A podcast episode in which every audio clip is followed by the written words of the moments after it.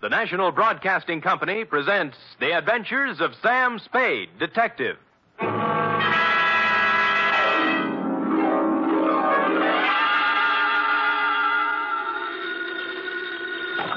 Sam Spade Detective Agency. Me, sweetheart. Sam! I heard you were hobnobbing with a wealthy set of our city. If what I was doing is their idea of hobnobbing, F, I'm glad I'm in the lower income brackets. What do you mean? What Uh, happened? I will only reveal that, Effie, in the intimate secrecy of our office. Was it that bad? Worse, F, emotions ran amok. Passions were strewn from Fisherman's Wharf to the peninsula. Hatreds festooned the very air. And there was jealousy, too. My. It was positively lurid, as they say. Well, do, do you, do you think it's all right for me to to hear it? Well, I'll expurgate it a little, F. I'll water it down to your strength. I'll use monosyllabic instead of polysyllabic words, and so on. Now, Sam, I want you to tell me everything you think I should hear, and then just a little more. It's a deal, F. Prepare yourself for listening, and I will shortly make my entrance with a saga of society skullduggery, the lowdown on the uptown, and all that. Now, if we need a name for it, why not call it the Vendetta Caper or the Revenge of Monte Cristo?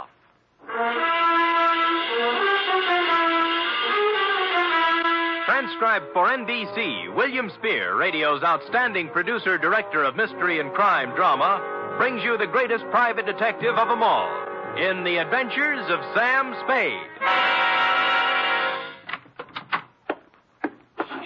You don't have to call, Sam. I'm right here. Let me take your coat.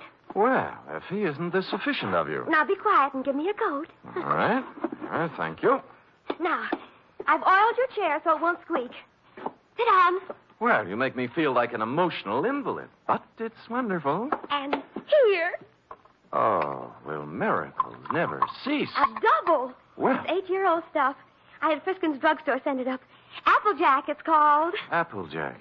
Well, what brought it on, F? Why this particular polishing of the Applejack? Well, uh, Come on, out with it. no, I, I just thought, well, you've been working with the rich people, and maybe you were handsomely compensated. Mhm. And uh, my back salary? Uh. You're not mad, Sam? Well, as it happens, I did make a few dollars, and uh, yours will be the first account settled. Oh, Sam! So, it wasn't me. It was the money all the time. No, Sam, no, I just. I accept your apology.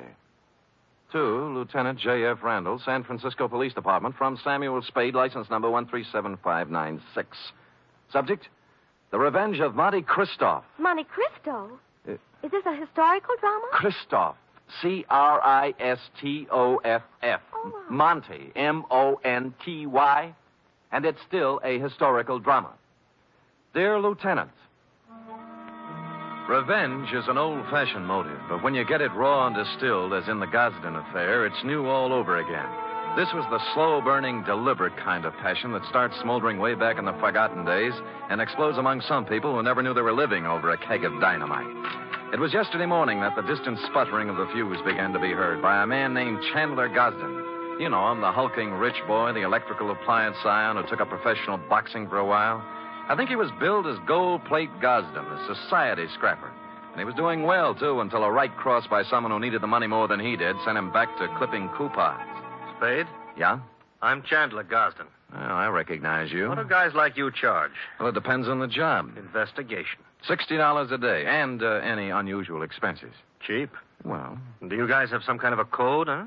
cold? You know, like doctors, do you keep things in confidence? Well, most of us do, including me. Yeah, I don't suppose it'd make any big difference if it got out. I'm not afraid of him. I just as soon punch him in the mouth as look at him. Who? Monte Christoph. Heard of him? No, no. Moved into the peninsula, my neighborhood. Bought the Major Dunhill place. Oh, yeah, I know the estate. Must have cost plenty to buy. Two hundred and fifty thousand, I hear. Hmm. And what's money these days? Everybody's got it. Yeah, isn't it awful? It's a tax scheme, I suppose. Ever since he moved into that ark of a house, he's been throwing parties. They're a cross between the last days of Pompeii and a Polish wedding. He invites hundreds of guests, everybody who is anybody. Disgusting. But uh, it seems legal so far. He's been there four months throwing parties, inviting everybody in the phone book. Everybody but me. Well, maybe he just doesn't like you. What are you talking about? I'm one of the best liked guys in the peninsula. Everybody likes me little kids, cops, the guys at the country club. I never had an enemy in the world. Besides, I got Virginia, Oh, who's she? my wife. Oh. One of the sweetest little girls that ever came down the pike. Well, my apology. She was a bald one. Oh. The year I married her, she was the social catch of the year among the women. Really? Yeah, so was I among the men. Well, Well, Oh, look, I got to tell you some more. A month ago, one of my company warehouses burned down. Somebody slipped up, and the fire insurance hadn't been renewed. I lost three hundred and fifty thousand dollars. Guess who had lunch with my insurance man a week before the fire? Monte Cristo. You got it. Next thing is the rumor gets around that the Gosden Electrical Company is on the verge of bankruptcy. Well, of course it isn't. Absolutely not. Mhm. Hmm? A gossip columnist reports that I'm going to close up shop and beat it to South America with what dough is left. Then, when the stock prices start dropping, somebody suddenly buys them up so fast they disappear overnight. Some corporation I never heard of called the, the Dantes Corporation. I see. And then all my friends start getting unfriendly. As soon as I show up, everybody stops talking. Act as if there's some big secret about me that I don't know. And they've all been to Monte Cristo's parties lately. That's right. The week after he arrived in town, all these things started happening. Now, what I want to find out is why. I don't even know the guy, but he's making a big change in my life. Well, it sounds like you're entitled to know. I don't know how far I can get. The best I can do is find out who he is, where he comes from, who his friends are, all those things. Okay, you're hired. Now, find out everything about this Monte Christoph. I got to know what's going on. I'm sorry, Chandler. I wasn't able to get here when you said. The traffic was absolutely unbelievable. Cars, cars everywhere. They must be giving cars away these days. Everybody has one. I think we should get a helicopter. Mr. Spade, my wife, Ginny. Well, how do you do, Mrs. Gosden? Chan, I hope you haven't lost your head and blabbed everything to him. I told you these sort of men weren't trustworthy. I beg your pardon, madam. Look, Ginny, I told him, and he's a good guy. Well, if you just want to go around giving your life secrets. Oh, shut away- up, will you? I'm the man of the house. Really? And I suppose I count for nothing? Oh, no, forget it. Spade, I'm depending on you. Don't let me down. You wouldn't think a millionaire would be hard to biograph, but I came up with very little information on Mr. Monte Cristoff. He'd arrived in town four months ago, stayed ten days at the St. Mark Hotel, then bought his house. He had a bank deposit running into seven figures. He had no known business connections, just money. The register at the St. Mark said he came from Chicago, and an airline company verified that he'd been a passenger aboard one of their ships from the Windy City. This was as far as I'd delved when my place of business was entered by a man in powder blue livery. You Spade? The same. Mr. Monte Cristoff sent me to pick you up I see. Up for where? for his mansion on the peninsula. Oh. He said he knew what a rough time you must be having at your present job and that he'd be glad to make the whole thing simple to you. Well, oh, you really said that? That's what he said. Well, But I don't know what it means exactly. well I don't know what it means exactly either, but uh, here's one good way to find out. Home, James. Uh, my name is Bertuccio, sir. Bertuccio. I see. How long have they been calling you that? Well, let me see. It's about. Oh, what do you mean? I, I mean, it's my name. All right, Ah, all right. We'll talk it over in the car.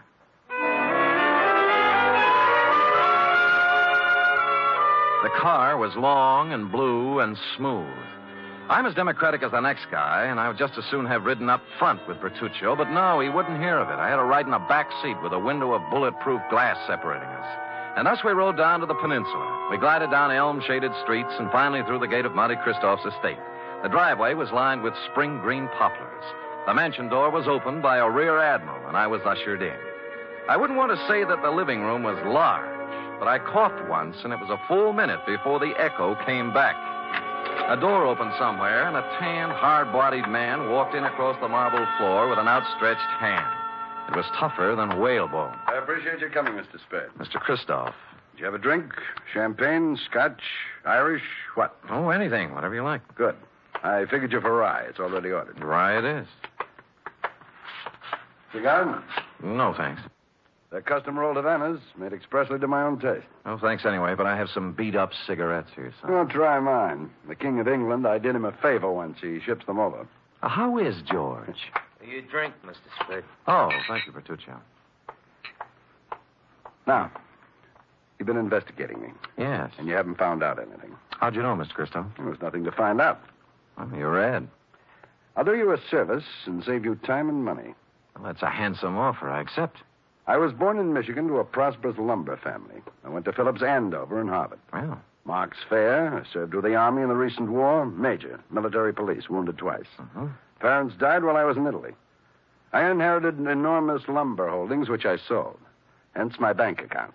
I like San Francisco. Came here, settled down. Well, you're very kind, but I don't need all this. Info. I have more money than a man can spend in a lifetime. And by that, I don't mean to boast. It was an accident of birth. Yes, yes. Now, Mr. Kristoff, I'm only trying to find. I out know what you're trying to find out. Chandler Gosden put you on my trail.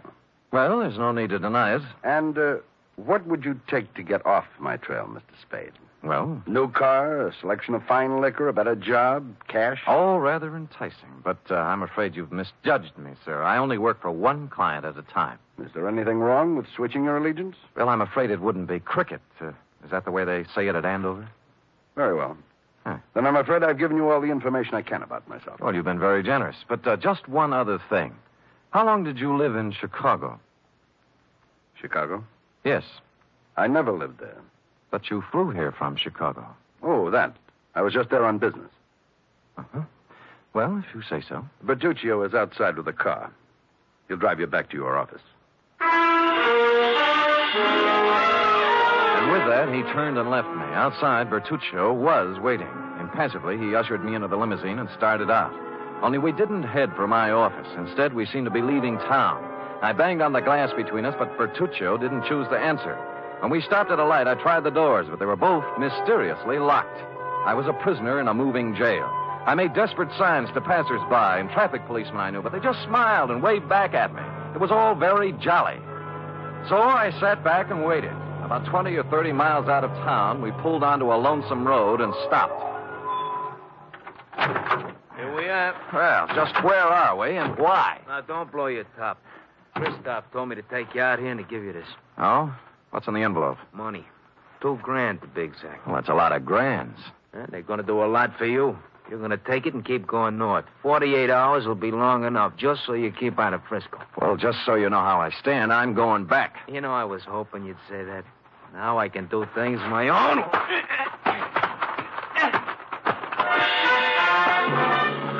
He pulled out a long black sap and started wielding it. The first cut just grazed my head and smashed into my shoulder. I blocked his second blow and moved in for some close work.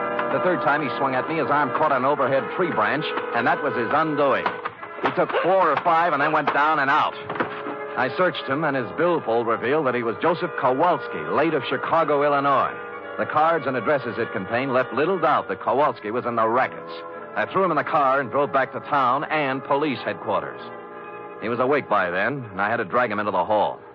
You want them locked up, Sam? What for? Assault and battery, assault with a deadly weapon, assault with intent to murder, mayhem, You anything. can't lock me up. I didn't do any of those things. Anyway, if I did do them, it was in San Martin County, not Frisco. Oh, Sam, I don't know what I can do. He's got to do something in our jurisdiction. Sure, see? All right, he picked my pocket on the way into town. Here, Kowalski. What? See, look, he's got my wallet in his hand right now. Why, of all the brazen lawbreakers, you going to let him get away with this, walking right into headquarters with the evidence in his hand? Oh, wait a Come minute. on, come on, Kowalski. We go pretty hard on pickpockets in this town. I'm being claimed. I want a lawyer. Get me a telephone. He was dragged away protesting. He got no sympathy from me. He started. Lieutenant Randall then teletyped Chicago to find out more about him. In about an hour, the report came back. I won't read his whole record, Sam, but he's paid for everything, they say. He's clean. Huh? However, it does say he, he was the bodyguard for a man named Barney Moffat. Hmm. Says Moffat was a shady business operator. Picked up several times, but nothing hung on him. Mm-hmm. He left town about the same time Kowalski did. He's listed as undesirable, but he's not wanted. Oh, thanks, Lieutenant. If a man named Barney Moffat had a hood named Joseph Kowalski as a bodyguard and they both disappeared from Chicago at the same time, the obvious conclusion was conclusively obvious. I drove the limousine back to Christoph's estate. But as I parked the car, my headlights hit another car. There was someone getting into it, Mrs. Chandler Gosling. Oh, you, what do you think you're doing? Remember me, Sam Spade? Oh, detective. Yes. What are you following me for?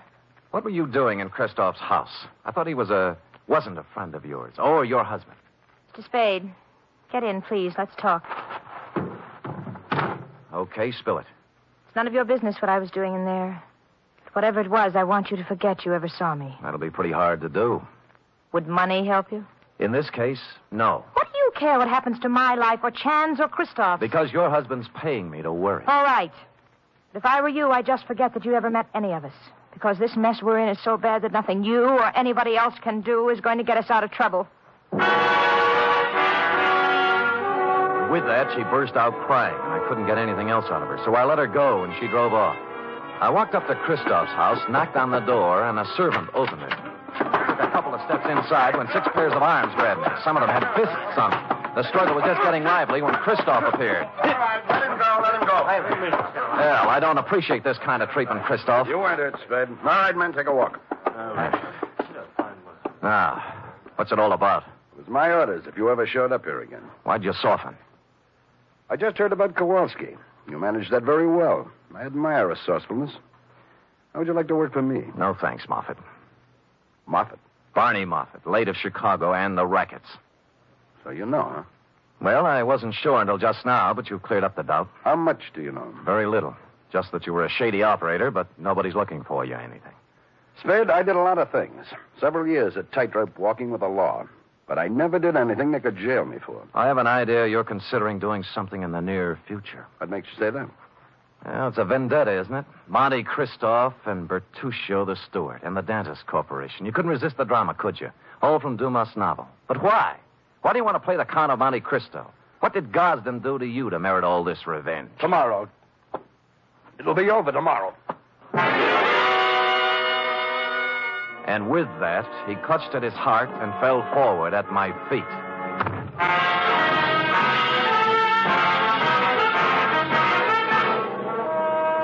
You are listening to the weekly adventure of radio's most famous detective, Sam Spade.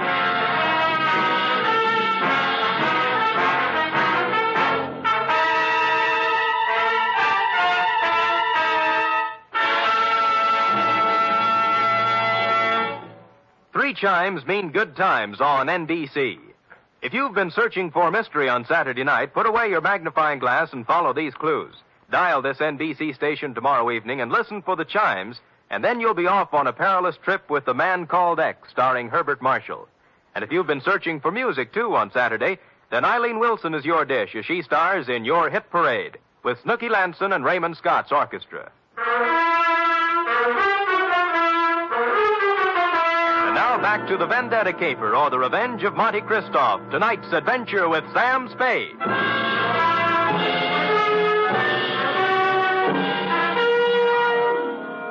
I bent over and listened to his heart. It was okay. Monte Cristoff had just keeled over, apparently, from a crescendo of emotion. He blacked out. I didn't want to be held up by his henchmen, so I left the room and walked out of the house without calling anybody.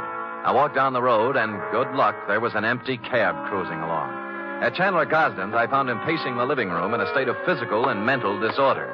I told him what I knew. Vendetta? Why? I never heard of him. I never did anything to the man. Why would your wife go and see him? I don't know. Why don't you ask her? Because she hasn't been home all day, and here it is, one o'clock in the morning. She still isn't in. Tell me, is there something special happening tomorrow? Christoph seemed to think that everything would be settled tomorrow. It's our annual corporation election, just a matter of form. I'm elected president. A few other people voted into office. Always the same people. Well, then he must plan to swing the election his way. Maybe put you in office. Huh, got a fat chance of that. I don't care how much stock he buys. Ginny owns 10%. I own 41. That's 51%. If he bought 49% in the open market, that still wouldn't be enough. We could still outvote him. You're sure you've got the stock in your Sure. possession? I saw it last week when I was down in the hall looking for my birth certificate. Stupid me. Forgot I don't have a birth certificate. Huh? No, that must be Edson, my lawyer. Called and said he had something on his mind. Chandler. Chandler, I have bad news for you. It can wait. No, no, it can't. This is Sam Spade, Ralph Edson. How do you do? Now, Spade. Now, Chan, listen to me. All right, what's biting you? Just this. We're liable to lose that election tomorrow. What? What are you talking about? We can't. I just found out that Monte Cristo has 59% of the voting stock in Gosden Electric. Fifteen. He can't have it. Oh, look, wait a minute. Wait a minute. If my wife sold her stock, he could have 59, couldn't he? He could. Spade, Hmm? are you positive you saw her coming out of Christoph's house? I'm afraid I did. I'm gonna find her. I'm gonna find her, and if she sold any of her stock to Christoph, I'll kill her. I tried to dissuade him, but he brushed me and the lawyer aside and ran out of the house. I called the police and told them to try and find Virginia Gosden before her husband did. Then I went looking myself. The first place I tried was Monte Cristoff's mansion. There were lights on, so I entered, gun in hand. I didn't have any time to dicker with servants and bodyguards. And Kristoff appeared in a matter of seconds. All right, Spade, what is it you want now? Virginia Gosden. She hasn't been here since the last time you saw her. You know where she is? Haven't any idea. Well, if you know, tell me. Her husband's looking for her with homicide in his eyes. I can't say I'm sorry. Well, that's a nice sentiment. She sold you her stock in the Goslin Company, didn't she? Since you seem to know about it, yes. Why? She in love with you? I think maybe she is.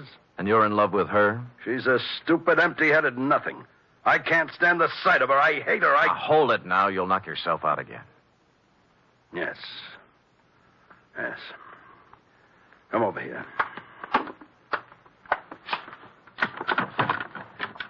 Take a good look at that. No, it's a pillow, an ordinary pillow. So? You notice how dirty it is? Yeah. Notice that it isn't even stuffed with feathers. They were too good. It's stuffed with dirty cotton rags. Well? My father's head was lying on that pillow when he died. I've kept it ever since as a reminder of who killed him. Who did? A man named Elwood Gosden. A man who cheated and lied and stole everything he had in his life. Chandler's father, huh? Yes. My father and Elwood Gosden had a hardware store once.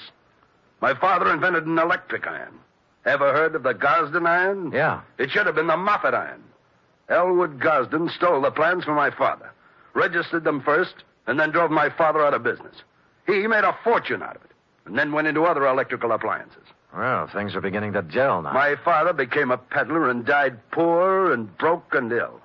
My mother died 20 years before she should have from overwork, while the Gosdens grew fat and respected on the Moffat brains. So you started your vendetta, huh? I started it the day my father died. I set out to make one thing in this world money. And I made it in handfuls. You can look me up Barney Moffat, Chicago. Gambling, black markets, gun running, slave trading, anything and everything that had a big profit in it.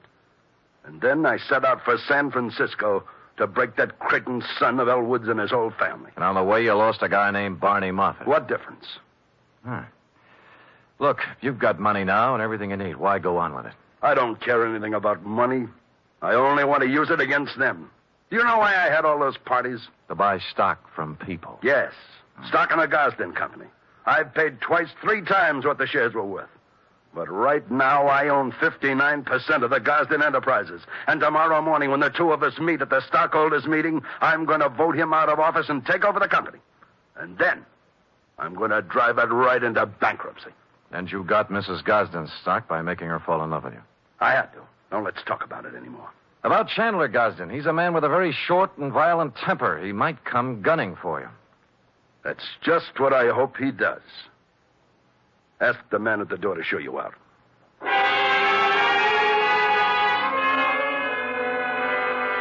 I spent most of the night trying to find Virginia Gosden with no luck.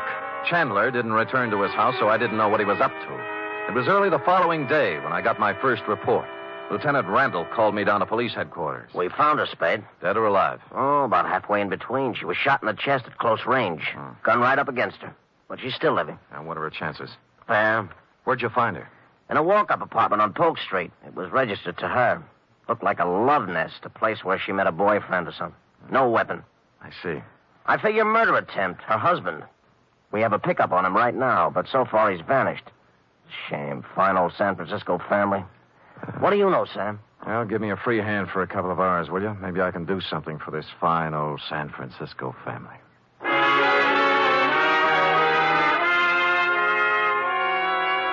I had no more idea than the police where Chandler Gosden was at the moment, but I had a good idea where he might be later in the morning. I put a call into Ralph Edson, his lawyer. The stockholders' meeting of the Gosden Company was to be held at 11 o'clock at their executive offices. Edson got me in, and at five minutes to 11, Monte Kristoff walked in. There were three of us. None of us spoke. We just sat around a long, polished table, alternately watching the clock and the door. At 11.03, the door opened. Chandler Gosden stood there, rumpled, red-eyed, vicious. He had a gun. The first man who moves is going to get a bullet right in the face. Chandler, for heaven's sake. Shut up. I... Is that the gun you tried to kill your wife with? It's the gun, but I didn't try to kill her. She did it herself because he drove her to it. Me? Yeah, you, Christoph. You were meeting her in an apartment. Don't think I've been dumb. Put that gun away and let's get down to business. Are you kidding? I got the same gun she used on herself, and I'm going to use it on you. Well, stop talking and get it over with. You act as if you want me to do it. All right. Edson, Spade, clear out of here. Gosden, use your head. I said get out of here. Now go on. Okay, but don't take your eye off him. He's got a gun in his pocket. Don't worry, I won't. You were working for him.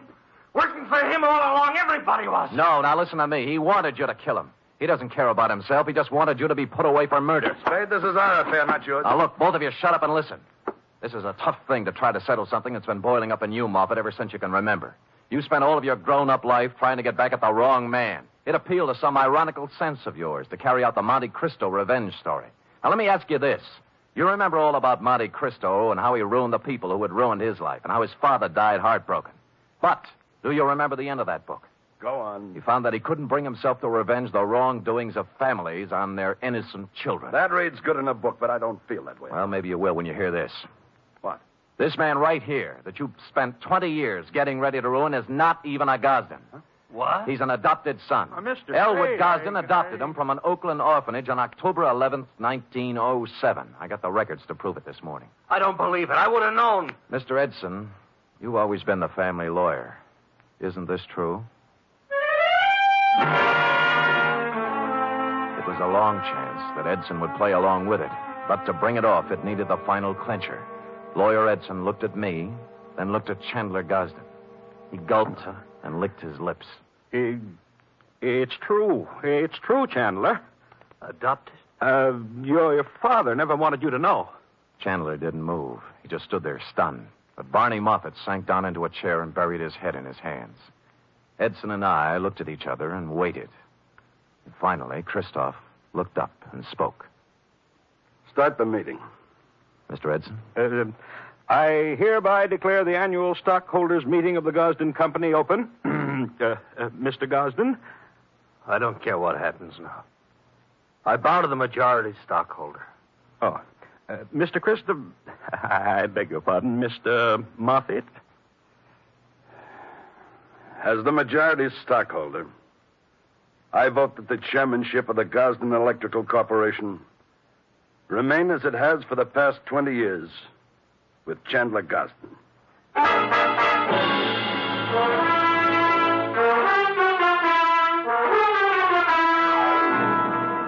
Period. End of report. Oh, Sam, you were magnificent. It was rather a stirring scene, wasn't it? I was good. But it was superb. It really was. Mm-hmm. Did he sign over the stock and everything? Oh, he did indeed. Oh. Sam, Hmm? do you think the world will ever get to a time when everybody has all he wants? And instead of trying to get more, everybody spends his time just just trying to enjoy life. Well, you know best, Effie. Do you really believe that, Sam? Well, you've got to believe something. It's better than nothing. I guess. I have a theory, too, Sam. Well, spout it out. Well, if everybody in the world picks somebody else to be nice to, there'll never be any more trouble anywhere. Uh, how do you figure that? Well, before you can be nice to somebody, you have to think nice thoughts. See? And once you start thinking nice thoughts, well, you can see how silly the bad ones are. Effie, come here. You know, I might just put you up as a candidate for a chair of philosophy at Columbia. Oh, Sam. I know who you picked out to be nice to. Me, True? and I picked you. Good night, Sam. Good night, sweetheart.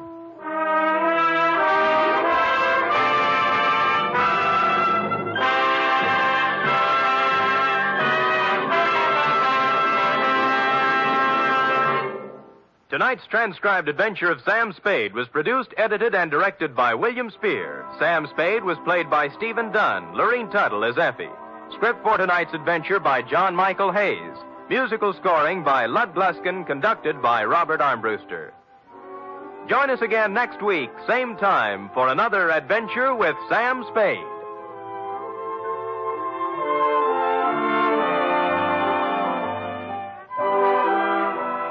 Tomorrow, Dennis Day and Judy Canova entertain you on NBC.